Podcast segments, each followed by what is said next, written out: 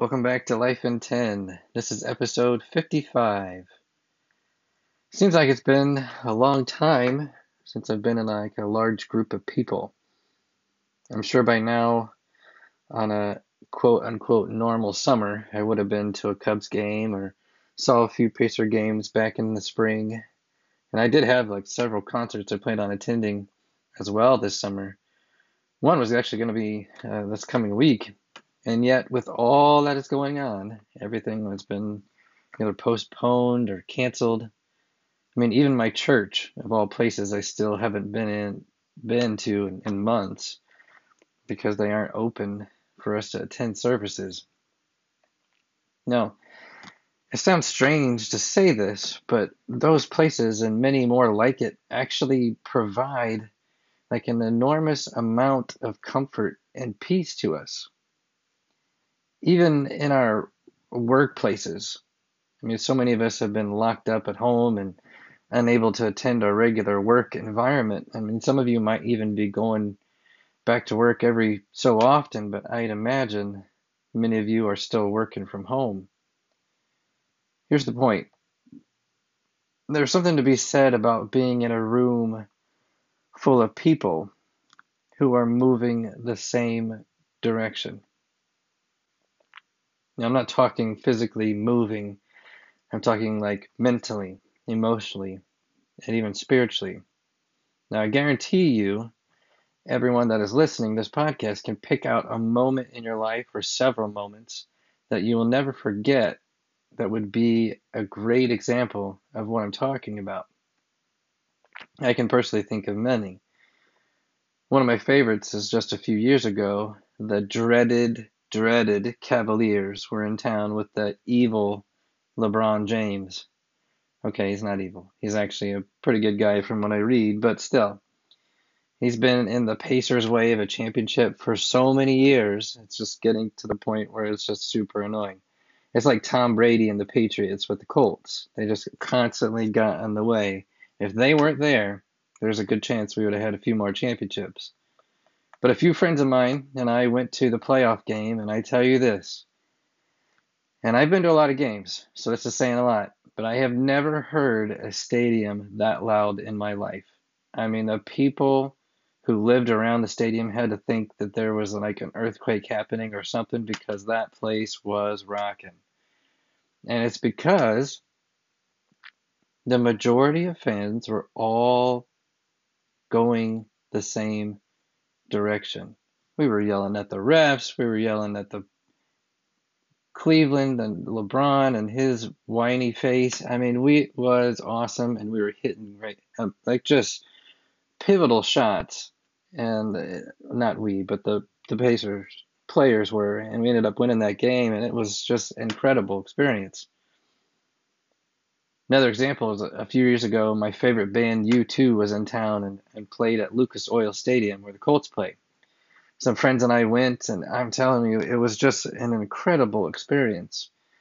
We stood on the floor where the Colts actually play their games, and I mean, it was just, we were surrounded by thousands and thousands of people who were just enjoying every note that was played, and it was unbelievable experience. And again, we just looked around. I was standing on the floor and I just looked around at the stadium with just an unbelievable amount of people. I mean, it was probably seventy thousand plus at the, in that stadium just watching watching the show. And then even several months ago, before everything was shut down, my church hosted a, a worship night at the main campus, and my parents actually joined, and it was just an awesome night. Being in a room full of people, I mean, lifting our voices in a way just kind of like surrendering to that moment we were in. And those are just a few examples from my life. What are some, I mean, what, what would be some of yours? In a way, we've lost these moments in our lives here recently. But maybe, just maybe, we can look at this differently yes, we can't meet as a large group and worship or watch a game or, or see a concert. Or my favorite, we can't even go to the movies anymore. Oh, you wouldn't believe how bad I miss the movies. But that, that's not the point. The point is, we could still surround ourselves with people, maybe and even in smaller numbers, that are going the same direction. Now that's going to look different for all of us. You may be in a spot in your career where you need people around you who are moving the same direction that you are career wise. But that's not all of us. Maybe you need a companion to just ride along this roller coaster of life that we're in. Maybe it's a group of friends that you need to have surrounding you and are there for each other, there to pick each other up when things get rocky and when life gets lonely and challenging. The point is, we all need people around us who are moving the same direction, and most importantly, in my opinion, moving the same direction on a spiritual sense.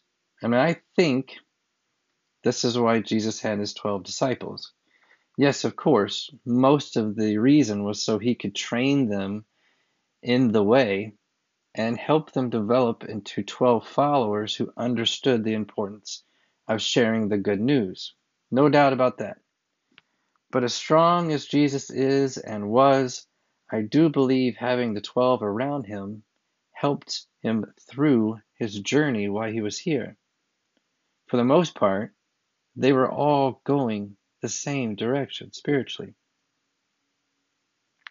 Obviously, the 12 had a lot of catching up to do, but that's why Jesus was was there. Let me ask you, who are the people in your life that are moving the same direction as you? And I say people for a reason. If it's just you and your spouse, I, I don't think that's enough. You need others who can walk the path with you, challenge you, push you to be the best you. And listen, I don't want to say this the wrong way, but if it's pretty clear to you that there are some people in your life who are not going the same direction you are, and you can see the ramifications of those individuals in your life, then it's time to kiss them goodbye. I mean, you can still love them, you can still be there for them if they need some help, but at some point, you have to recognize that someone is draining you of the life you've been given. And it may also be that, as uh, T.D. Jakes said in one of his kind of famous sermons, he said, that person in your life, their part of your story might be over. And you have to recognize when their part in your story is finished. Not everyone you meet is meant to be in your life forever. Wish them the best, tell them you love them, and then it's time to move on. I suggest this week, over the next couple weeks, find out who that group is that's moving the same direction as you are. And maybe get that group together or get together with those individuals if it's different, you know, sections of of uh, friend groups and decide that you're in this thing, this life thing together. Now, I know we hear that phrase all the time on the radio or in commercials of we're in this together. And I can say, yeah, right. I mean, it's certainly doesn't feel that way. But in your group, in your people that are closest to you, you can decide that. Be a part of something bigger than yourself and just watch in awe of where it gets you. Never forget that you are absolutely loved and you are highly valued. Have a great week.